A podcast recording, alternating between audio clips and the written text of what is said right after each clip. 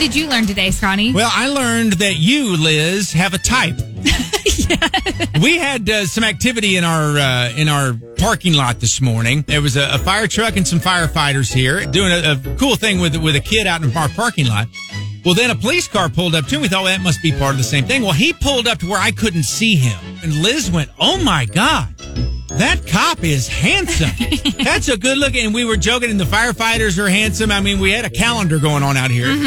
So all of that was going on. Well, then several minutes later, the cop walks in front of the window where I can see him, and I said, "Well, no wonder he looks just like Liz's husband, Will." I said, "No wonder you think he's good looking."